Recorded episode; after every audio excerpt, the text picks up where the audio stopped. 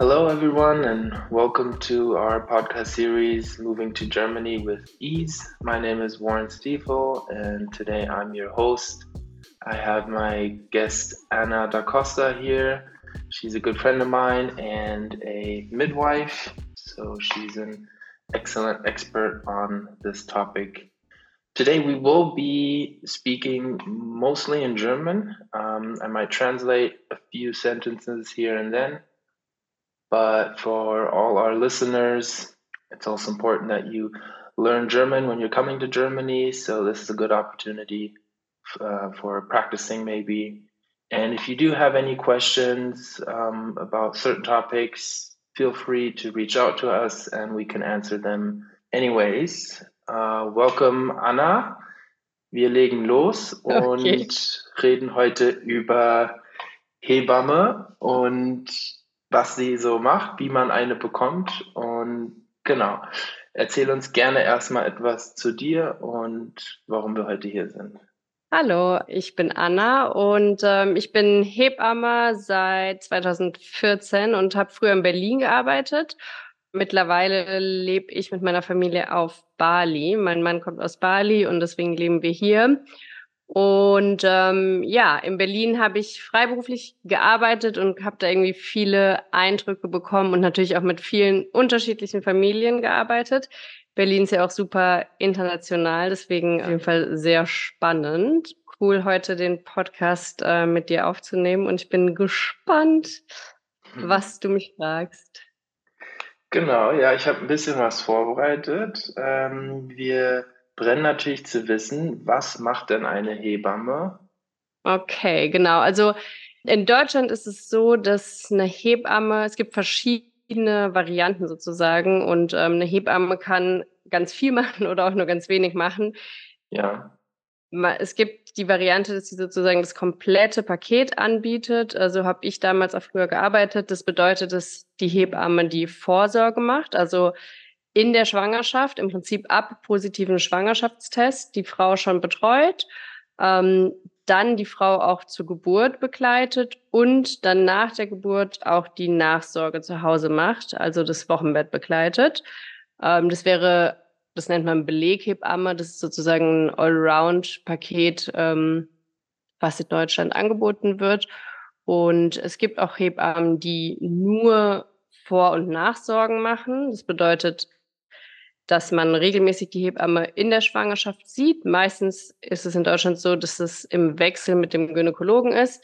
Also man geht ja alle vier Wochen zur Schwangerschaftsvorsorge. Und es wäre dann so, dass man einmal im Monat zum Gynäkologen geht und im nächsten Monat dann zur Hebamme. Und ähm, dann würde diese Hebamme auch die Wochenbettbetreuung machen. Und Wochenbettbetreuung bedeutet ja, dass die Frau dann nach der Geburt nach Hause kommt und die Hebamme kommt dann zu einem nach Hause. Wochenbettbetreuung in Deutschland ist circa acht bis zwölf Wochen. Ja. Genau. Und ähm, dann gibt es natürlich noch Hebammen, die die Geburt begleiten. Und ähm, das ist ja so, was man eigentlich so als erstes oder wo man als erstes daran denkt, wenn man das Wort Hebamme hört. Würde ich mal zumindest behaupten. Ähm, das sind Hebammen, die im Krankenhaus arbeiten zum Beispiel, die arbeiten im Schichtdienst und die begleiten dich dann zur Geburt, wenn du zur Geburt ins Krankenhaus gehst. Und es gibt natürlich auch Hebammen, die ähm, ja, dich zur Geburt an anderen Orten begleiten, je nachdem, wo du entbindest. Okay, verstehe. Und du meintest, du hast hauptsächlich dieses Gesamtpaket angeboten. Ja, genau. Ähm, aber bist du all diese verschiedenen Positionen auch mal durchgegangen? Ähm, nee, eigentlich ist es so, dass man sozusagen sich relativ am Anfang überlegt, wie man arbeiten möchte oder was man macht und dann nicht die ganze Zeit switchen kann, weil man da ja als Hebamme selber eine, also die, die Hebammen, je nachdem wie sie arbeiten, haben auch unterschiedliche Versicherungen. Ähm, das heißt, ich habe dann nur in diesem Paket oder in dieser Variante sozusagen gearbeitet, aber habe da ja alles kennengelernt. Also es gibt halt Hebammen, die sind sehr spezialisiert auf Vorsorgen oder Nachsorgen oder eben Geburten. In diesem Allround-Paket macht man halt alles. Ähm, das fand ich halt ganz cool. Es ist halt eine sehr intensive Arbeit dann. Und genau. Okay. Wie finde ich denn in Deutschland dann eine Hebamme und wann ist ein guter Zeitpunkt, sich darum zu kümmern? Genau, das ist eine sehr wichtige und gute Frage. Ähm, wir haben nämlich leider einen Hebammenmangel in Deutschland und man muss sich sehr, sehr früh um eine Hebamme kümmern und ähm, im Prinzip eigentlich wirklich schon mit positivem Schwangerschaftstest. Also in Berlin war das so, dass sich Frauen oft bei uns gemeldet haben, bevor sie ihrem Partner gesagt haben, dass sie schwanger sind, erstmal die Hebamme angerufen. Ähm, mhm. Also man muss sich sehr, sehr früh in Deutschland darum kümmern. Also wirklich, sobald man weiß, dass man schwanger ist, in den ersten Wochen wirklich. Hört sich komisch an, ja. aber man, äh, wenn man sich da zu lange Zeit lässt, dann ist einfach die Wahrscheinlichkeit, dass man keine Hebamme findet, zu groß. Und deswegen ist äh, mein Tipp, sich da so früh wie möglich drum zu kümmern. Und eben auch, und das wissen halt viele nicht, weil eine Hebamme auch schon für die Schwangerschaft zuständig ist und nicht eben nur für danach, ähm, sollte ja. man sich halt früh darum kümmern. Und ähm, was hast du gefragt, wie man, wie man auch eine Hebamme findet und wo? Ja, auch wie man eine findet, ja. Genau.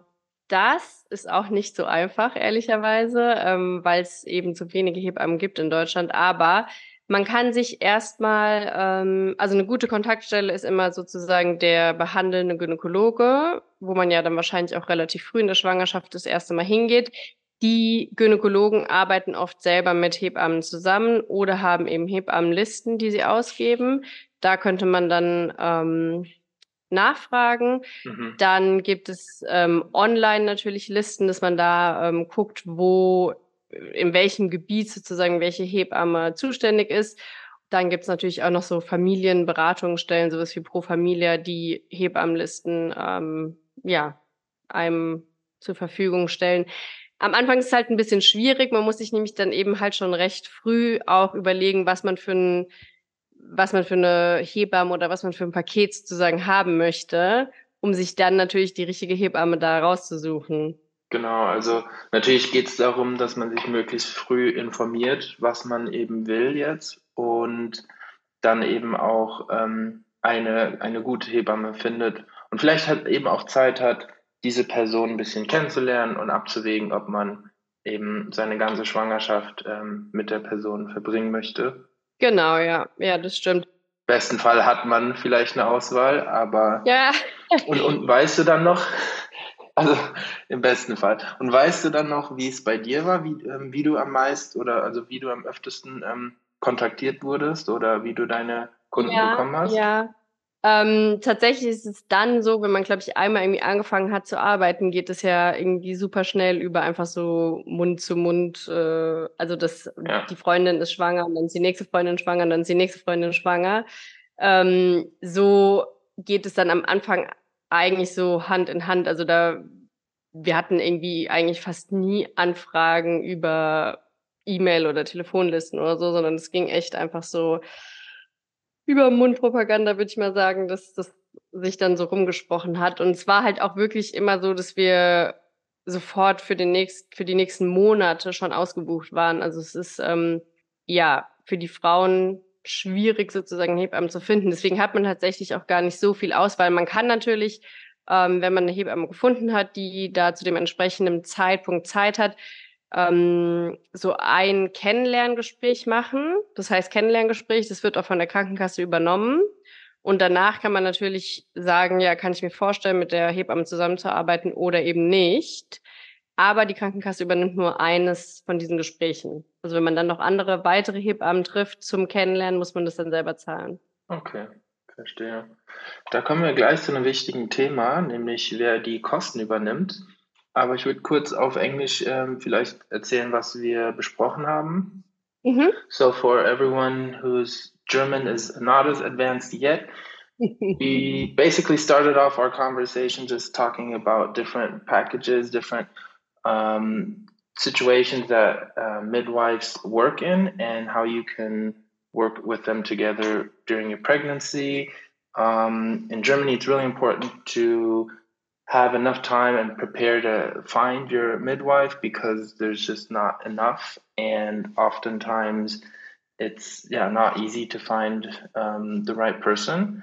Um, there are many ways of contacting them. Usually it's through friends or contacts like your doctor, your gynecologist um, that can re recommend you someone. And um, once you have that person, even the first contact is usually um, paid by your insurance, so you can have an introductory uh, conversation.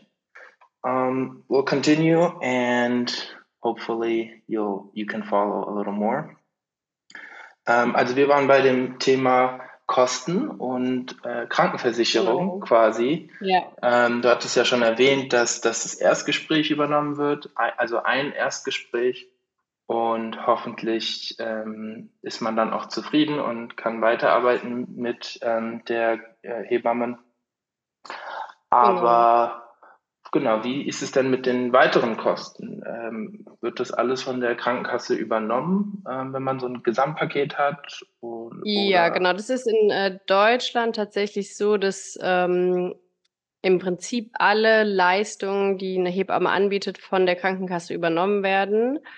Ähm, das heißt, jede Vorsorgeuntersuchung und jede Nachsorgeuntersuchung und auch die Geburt wird von der Krankenkasse übernommen, von den gesetzlichen Krankenkassen und von den privaten Krankenkassen auch. Ähm, die Frau muss dann bei jedem Termin immer so einen kleinen Zettel unterschreiben, den die Hebamme mitbringt, und die Hebamme rechnet direkt mit der Krankenkasse ab. Das heißt, man muss da auch irgendwie nicht in Vorkasse gehen oder so, mhm. außer man ist privat versichert. Ähm, also ich erzähle vielleicht erstmal von den gesetzlich Krankenversicherten. Da ist es, wie gesagt, so, dass man ähm, immer so äh, pro Termin eine kleine Unterschrift abgibt und sozusagen als Beleg, dass die Hebamme da war und dann rechnet die Hebamme das alles mit der Krankenkasse ab. Es wird alles ähm, von der Krankenkasse übernommen. Mhm. Und wenn man privat versichert ist, ist es im Prinzip das Gleiche, nur man muss halt in Vorkasse gehen. Die Hebamme rechnet mit der Frau ab und die Frau reicht es dann bei der Krankenkasse ein. Ähm, eine Sache gibt es, die man extra zahlen müsste, wenn man eine Beleghebamme haben möchte. Das ist diese Variante, die ich ganz am Anfang einmal erzählt habe, ähm, so wie ich auch damals in Berlin gearbeitet habe. Das bedeutet, dass man eine Hebamme hat, die man ich nenne es immer sozusagen Privathebamme, die man selber mit in den Kreißsaal bringt zur Geburt und die einen dann die ganze Be Geburt über betreut. Ähm, das garantiert einem halt diese eins zu eins Betreuung unter der Geburt. Wenn man sonst in die Klinik gehen würde, im Normalfall hat man ja die Hebamme, die dann da im Schichtdienst arbeitet. Und wenn man eben eine Beleghebamme hat, bringt man seine Hebamme, die man schon aus der Schwangerschaft kennt, mit in den Kreissaal. Und ähm, dieser Hebamme muss man eine Rufbereitschaftspauschale zahlen. Die ist ja dann immer irgendwie um den Geburtstermin rum rufbereit für einen. Und diese Rufbereitschaftspauschale muss man selber zahlen. Und ähm, es gibt einige Krankenkassen, die, ich glaube, bis zu 250 Euro da dazu steuern, sozusagen als extra Bonus aber den Rest muss man selber zahlen und die Hebamme kann die Rufbereitschaftspauschale selber wählen, also den Betrag. Mhm. Ähm, in Berlin fängt es so ab 500 Euro an und nach oben ist natürlich alles offen. Also ich denke mal, im Moment sind es so 1500 Euro, oh, wow. ähm, die man ungefähr, ja. im Durchschnitt würde ich mal sagen, die man einmalig zahlen muss, ähm, dafür, dass die Hebamme einfach 24 Stunden für einen Ruf bereit ist. Und gilt es dann für die. Und ich kann euch sagen, es lohnt sich auf jeden Fall. ja, das denke ich mir. Gilt es dann für die gesamte Zeit oder wirklich nur für diesen Zeitraum um, um die Geburt herum? Ah, sehr gute Frage, ja. Das ist eine sehr gute Frage. Das ähm, missverstehen nämlich auch viele. Das gilt tatsächlich nicht für die ganze Zeit, sondern für einen festgelegten Zeitraum. Das wird im Vertrag festgelegt, das ist meistens ab der 37. Woche bis zum Entbindungstermin einfach. Also um den Zeitpunkt der Geburt herum. Dann nochmal kurz zum Ablauf. Also wenn man dieses Gesamtpaket hat, also eine Hebamme auch zur Vor- und Nachsorge und sie ist dann auch mit im Kreissaal. Wie lange danach ist sie dann noch ähm, für einen zuständig oder unterstützt einen? Ist das auch abhängig von, von einfach von dem Vertrag? Ähm, nee, das ist auch festgelegt von den Krankenkassen. Ähm, da gibt es so eine Verordnung. Ähm, Und eine Hebamme ist dann ab der Geburt für acht Wochen für einen zuständig, also für das gesamte Wochenbett nennt man das, die Zeit nach der Geburt. Und ähm, da ist eine gewisse Anzahl an Terminen sozusagen, die man frei hat. Die Termine reichen auch meistens aus. Und ähm, wenn die Termine nicht ausreichen, könnte man sich über ein Rezept, zum Beispiel vom Kinderarzt, wenn es irgendwie Probleme beim Kind gibt, könnte man sich mit einem Rezept diese Termine noch verlängern. Also da ist man eigentlich so gecovert, sage ich mal, dass das ähm, ausreicht. Und dann kann man auch noch einmal die Hebamme kontaktieren, wenn man ähm, mit der Beikost anfängt, also wenn das Baby nicht mehr gestillt wird oder keine Flasche mehr bekommt, sondern langsam ähm, anfängt zu essen, da zahlt einem die Krankenkasse dann nochmal eine Beikostberatung, die auch von Hebammen in Deutschland ähm, angeboten wird. Okay, super. Dann hat man sie für in der Regel für acht Wochen, sagst du, nach der Geburt noch. Genau, für acht Wochen nach der Geburt und dann nehmen die meisten Frauen das halt dann nochmal in Anspruch sozusagen dann, wenn man aufhört zu stillen, das dann meistens so um den sechsten Monat rum, dann sind es nochmal ein, zwei Termine. Also du hast okay. im Prinzip, kannst du die Hebamme die komplette Stillzeit über kontaktieren. Und da man ja lange stillen kann, kann man die Hebamme auch lange kontaktieren. Ja, das stimmt. Und wie entscheidet man denn, wo man sein Kind auf die Welt bringt? Äh, ob man, also welches Krankenhaus man letztendlich auswählt oder ob man es auch äh, zu Hause auf die Welt bringt, ist das auch in, in, in, in Absprache mit ähm, einer Hebamme oder sollte man da selber schon die Entscheidung treffen und ja, wie kommt man dazu? Genau, das ist auch eine äh, interessante Frage. Also es gibt ja im Prinzip, ähm, ich sag mal, drei Möglichkeiten, drei Geburtsorte, grob gesagt. Also man kann ja entweder in der Klinik oder im Krankenhaus ähm, sein Kind zur Welt bekommen. Das sind die meisten Prozentzahlen in Deutschland. Die Frauen kriegen dieses Kind in der Klinik, ähm, also im Kreissaal. Dann kann man äh, ein Geburtshaus wählen als Geburtsort. Das ist ähm, keine Klinik, sondern ja, Geburtshaus, wie der Name sagt, im Prinzip. Da arbeiten Hebammen ohne Ärzte. Das ist der große Unterschied sozusagen. Und dann kann man natürlich auch sein Kind zu Hause bekommen als Hausgeburt, was tatsächlich in Deutschland gar nicht so weit verbreitet ist. Also circa zwei Prozent äh, in Deutschland sind nur Hausgeburten, leider. Und ähm, ja, genau. Also es gibt diese drei Orte im Prinzip zur Auswahl. Man muss sich natürlich selber ja, man muss sich selber dafür entscheiden, wo und wie man sein Kind bekommen möchte. Die Hebamme kann einem da natürlich total viel ähm, beraten und zur Seite stehen und irgendwie Empfehlungen aussprechen. Aber genau, im Prinzip muss man das sich selber überlegen, ja. Mhm, ja, also am, am besten weiß man schon ungefähr, wo man das machen will. Genau. Ähm, es gibt ja dann noch einen Punkt, wo man das anmelden muss bei Kliniken, Geburtshäusern.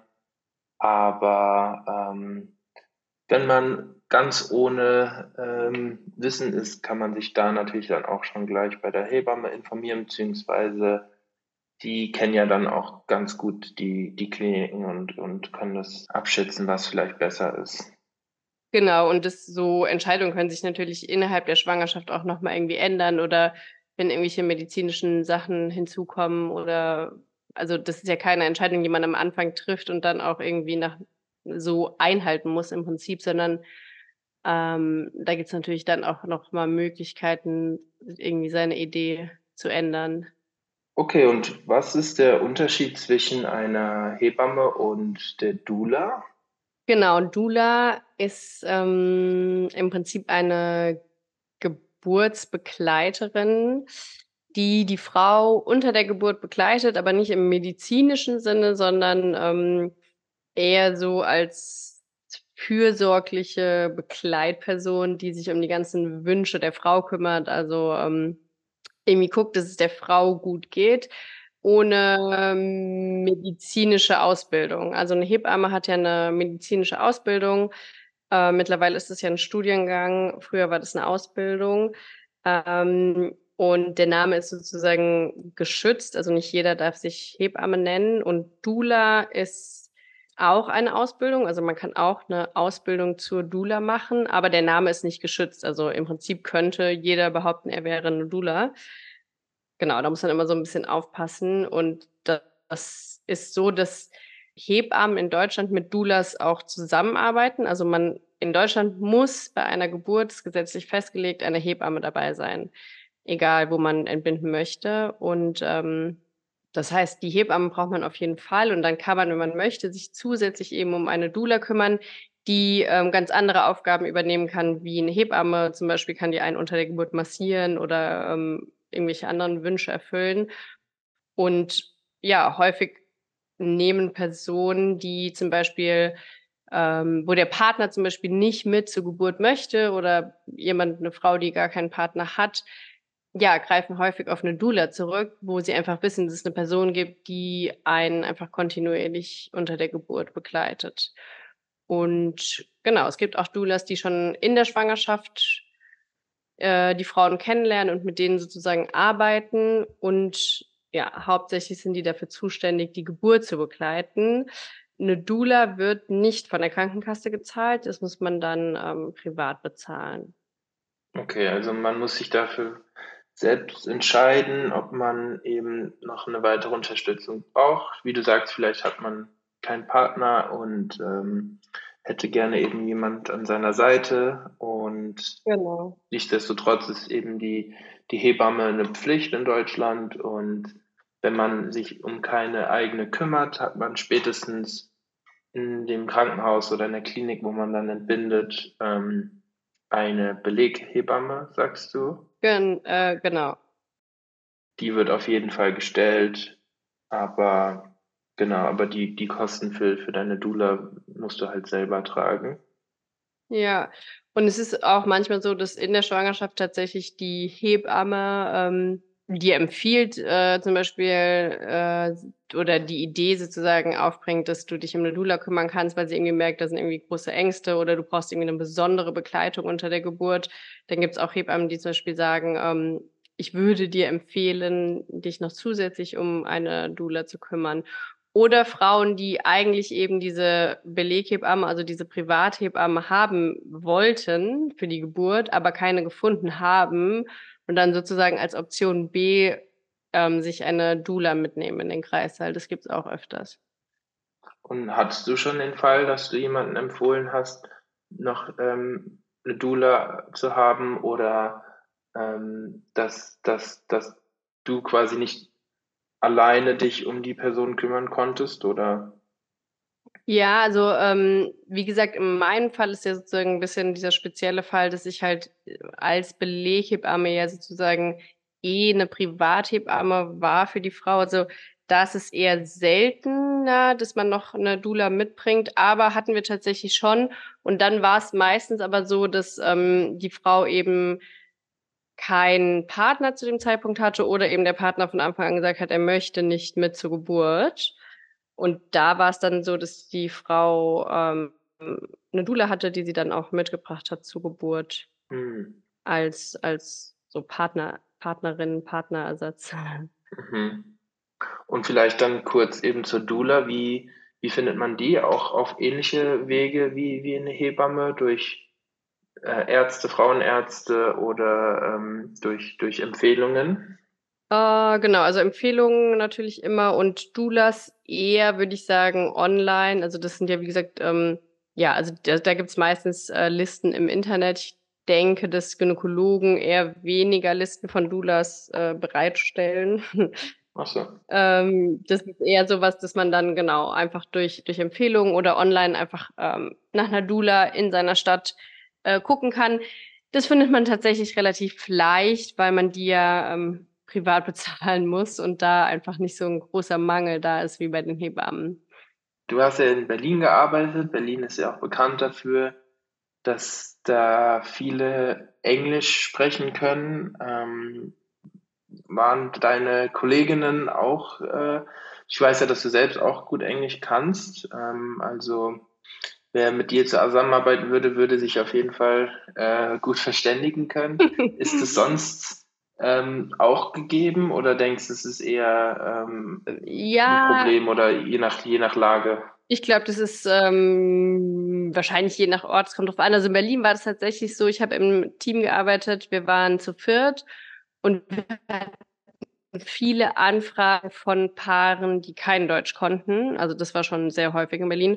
Und ähm, ich und meine andere Kollegin, die Englisch sprechen konnte, ähm, haben dann die Paare natürlich immer übernommen.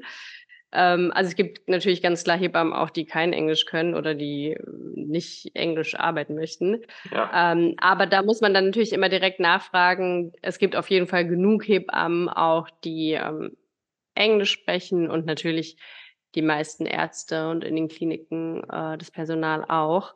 Aber da kommt es wahrscheinlich echt ein bisschen drauf an, wo man ist. Also Berlin ist ja schon eher, sag ich mal, Ausnahme also sehr international im deutschen anderen, also im Vergleich zu deutschen anderen Städten, würde ich mal sagen. Mhm. Also wir hatten tatsächlich viele Paare, die klar auch von Anfang an gesagt haben, dass sie gar kein Deutsch können und das hat immer trotzdem dann super geklappt. Mhm. Ja. Das ist gut zu wissen für unsere Zuhörer. Ähm, du warst ja für uns auch zuständig, also für unser Baby, unser Neugeborenes, das jetzt im August kam. Ähm, genau. genau, da hast du ja uns auch viel ausgeholfen. Ähm, wir hatten uns eben auch in, auf die Suche gemacht nach einer Hebamme und hatten dann äh, relativ schnell gemerkt, dass wir etwas spät dran sind und waren dann ein bisschen verzweifelt, weil wir eben schon auch ein bisschen Vorsorge haben wollten ähm, aber auf jeden Fall eben jemanden zur Geburt da haben, beziehungsweise dann nach der Geburt ähm, jemand Vertrauenswürdiges. Und da haben wir uns dann bei dir gemeldet. Du bist ja mit meiner Freundin ähm, schon ewig befreundet und ja, das hat natürlich wunderbar geklappt. Ähm, vielleicht wollen wir noch mal dazu erzählen, was du alles äh, mit uns gemacht hast. Ja was, wie so die ersten Tage waren? Ja, ja. Das ist natürlich immer ähm, besonders, wenn man sozusagen Freundinnen von sich betreut. Und das habe ich natürlich auch öfters äh, schon gemacht, vor allem jetzt in den letzten Jahren, hm.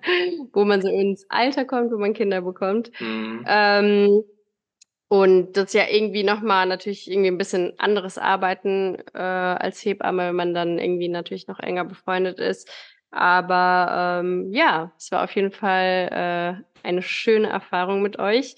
Und ähm, genau, wir waren ja im natürlich etwas im Wochenbett schwieriger gestartet oder anders wahrscheinlich als als ja äh, Genau, das hat ja sozusagen im Wochenbett äh, startet ja theoretisch zu Hause. Bei euch war es ja dann leider erstmal in der Kinderklinik, genau. was gar nicht so selten ist, ehrlich gesagt. Und es ist halt immer ein bisschen dann schwieriger für die Hebamme sozusagen, da ja eine enge Wochenbettbetreuung zu machen, wenn das Kind oder die Mutter noch erstmal die ersten Tage in der Klinik sind.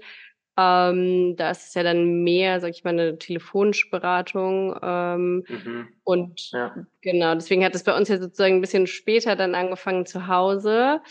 Und äh, ja, wenn man einen anderen Start hat, also nicht zu Hause, sondern in der Kinderklinik, kommen natürlich ganz andere, sag ich mal, Fragen oder Situationen auf, die man sonst vielleicht nicht hätte. Aber ähm, ja, ich denke, das haben wir doch da alles dann ganz gut hinbekommen. Ihr vor allem. Ja. Ja, es war jetzt zum Glück nichts äh, Tragisches, aber unser Baby musste eben noch eine Weile in der Klinik bleiben und äh, da war dir eben der Zugang auch verwehrt und das war dann ein bisschen ähm, schade, aber genau, wir haben das gut gemeistert und waren dann alle heilfroh, als sie dann nach Hause kommen konnte und da haben wir dann relativ schnell, also so glaube, am zweiten Tag haben wir dann äh, das erste Bad geplant. Und da hast du uns dann ja, genau. eben ja. gezeigt, äh, wie man sich darauf vorbereitet. Ähm, willst du das ja, genau, vielleicht das einmal kurz durchgehen? Ja, das ist immer so ein ganz ähm, spannender Moment äh, für die Eltern. Ähm, Im Wochenbett sozusagen das erste Babybad und das macht man meistens dann eben auch mit der Hebamme, damit man da so ja ein paar praktische Tipps bekommt und ähm, das ganz schön, wenn man das mit einer Person dann das erste Mal zusammen machen kann, die einem da irgendwie so ein bisschen helfen kann, vor allem beim Handling und irgendwie sagt, was man da genau vorbereitet. Und ähm, ja, das machen Hebammen irgendwie auch immer ganz gerne, weil es irgendwie so eine schöne, entspannte Situation ist. Und genau, da haben wir das erste Babybad zusammen gemacht. Und da ist immer natürlich ganz wichtig, sich alles schön äh, irgendwie vorzubereiten, damit man dann, wenn das Baby im Wasser ist, einfach nicht mehr irgendwie ja Klamotten oder Waschlappen oder Babyöl oder irgendwas holen muss, sondern einfach alles da griffbereit hat. Ja. Und nach dem Bad war sie ja dann auch hungrig. ja. Wie du gesagt hast, ist äh, gut, wenn man dann vorbereitet ist, dass man da gleich, ähm, gleich die, die füttern kann. Und je nachdem, ja. wie man eben sein Kind äh, füttert, ob man stillt oder mit Flasche, ähm, muss man dann eben ähm, auch das schon vorbereitet äh, haben, weil ähm, oftmals sind die Kinder eben nach dem Bad dann relativ hungrig und ähm, ja, das war natürlich auch so eine Sache. Ja, ähm, ja, das stimmt. Vor allem ähm, eigentlich, genau, sage ich den äh, Eltern auch immer, dass die Kinder halt auf jeden Fall auch vorher ähm, getrunken haben sollen und ähm, damit sie einfach nicht hungrig sind beim Baden und dann sind die meisten erstaunt, dass sie dann die Babys aber dann direkt nach dem Baden wieder Hunger haben. Weil das dann doch auch so eine, das ist ja das erste anstrengende irgendwie Aktion für die Babys und genau. Ja. Dann äh, sollte man sich das dann auch schon vorbereiten, genau. Hm. Ja, es kann eine sehr schöne Situation sein. Ähm, ich hoffe für alle, die Kinder kriegen und äh, welche haben, dass das auch so schön ist für die. Ähm, es war auf jeden Fall für uns kein großes Problem. Sie hat es von, vom ersten Mal an schon sehr genossen und ähm, ja, ist immer wieder eine schöne Erfahrung. Und ja, wir haben uns dann zwei Monate später leider verabschiedet. Also du hast uns ähm, schon so diese acht Wochen nach der Geburt eigentlich begleitet. Ja. Und genau, jetzt bist du ja wieder in Bali. Dort bist du aber nicht tätig, oder? Ähm, hier ist es ein bisschen schwieriger, sage ich mal, ähm, als Hebamme so zu arbeiten, wie man das in Deutschland kennt. Deswegen mache ich hier so ein bisschen ähm, andere Sachen, auch in meinem Bereich noch und ähm, versuche gerade wieder mehr auch in der Nachsorge zu arbeiten. Aber die Gesetze hier sind etwas ähm, schwierig in Indonesien und hoffentlich ändert sich das dieses Jahr aber, damit ich dann endlich wieder so arbeiten kann, wie ich das in Berlin auch gemacht habe. Das vermisse ich mhm. etwas. Ja, das glaube ich. Und Deswegen war es cool bei euch, ein schönes Wochenbett zu haben. ja, und hast du aber noch Kontakte zu Leuten in Deutschland? Ähm, Könnten sich Leute auch bei dir melden, vielleicht via E-Mail oder so, wenn sie, wenn sie Fragen hätten? Ja, ja, auf jeden Fall. Also ähm, ich habe äh, noch viele Kontakte natürlich auch nach Deutschland und auch zu deutschen Hebammen und zu meinen Kollegen, mit denen ich damals in Berlin gearbeitet habe. Und natürlich über Instagram irgendwie vernetzt man sich auch mit vielen anderen Hebammen so. Ist ja ganz cool. Und ähm, ja, gerne. Also wenn irgendwie spezielle Fragen, meinst du jetzt von den Zuhörern auch nochmal irgendwie reinkommen? Genau, ja. Genau, genau. Also wenn, wenn ihr da irgendwie noch Fragen habt oder irgendwas nicht verstanden habt, was wir gesagt haben, oder irgendwie, ja, nochmal genau eure Situation irgendwie beschreiben wollt oder irgendwas wissen wollt, dann könnt ihr das gerne per E-Mail machen und dann können wir gucken, dass ich das ähm, euch dann beantworte. Ja, sehr schön. Also vielen, vielen Dank und ich hoffe, ihr hattet somit alle einen Einblick in die Welt der Hebamme. Und falls ihr Fragen habt, meldet euch gerne. Thank you so much for listening, guys. And we're gonna wrap it up here. Okay, danke. Ciao. If you have any questions, feel free to reach out to us. Until next time.